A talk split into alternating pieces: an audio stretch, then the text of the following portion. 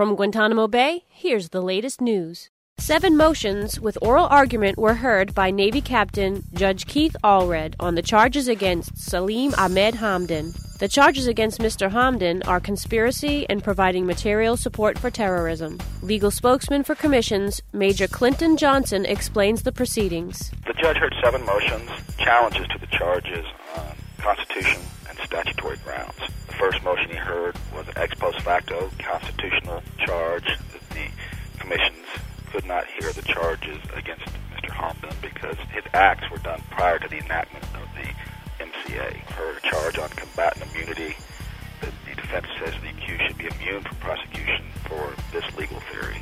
He heard some on commission did not have subject matter jurisdiction, which is called res judicata. He heard a motion that was on their defense requesting to implement the Fourth Geneva Convention. He heard a motion charges were multiplicious with one another, that some of the overt acts in one charge were the same overt acts in the other charges.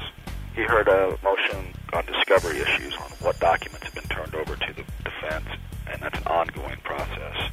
And then the final motion he heard was that the defense is requesting access to what is commonly referred to as high value detainees. The defense wants to interview these individuals as potential witnesses The reasoning behind the defense's request for access to high value detainees is that they may provide exculpatory evidence. Major Johnson explains the government's position. The government's position is, is that the way the rules are set up in the MCA is that before you can have access to certain information, you have to make a showing that these individuals have information. No rulings were made from the bench on Thursday's proceedings. Judge Allred will put out written ruling in the coming weeks to let the parties know where they stand.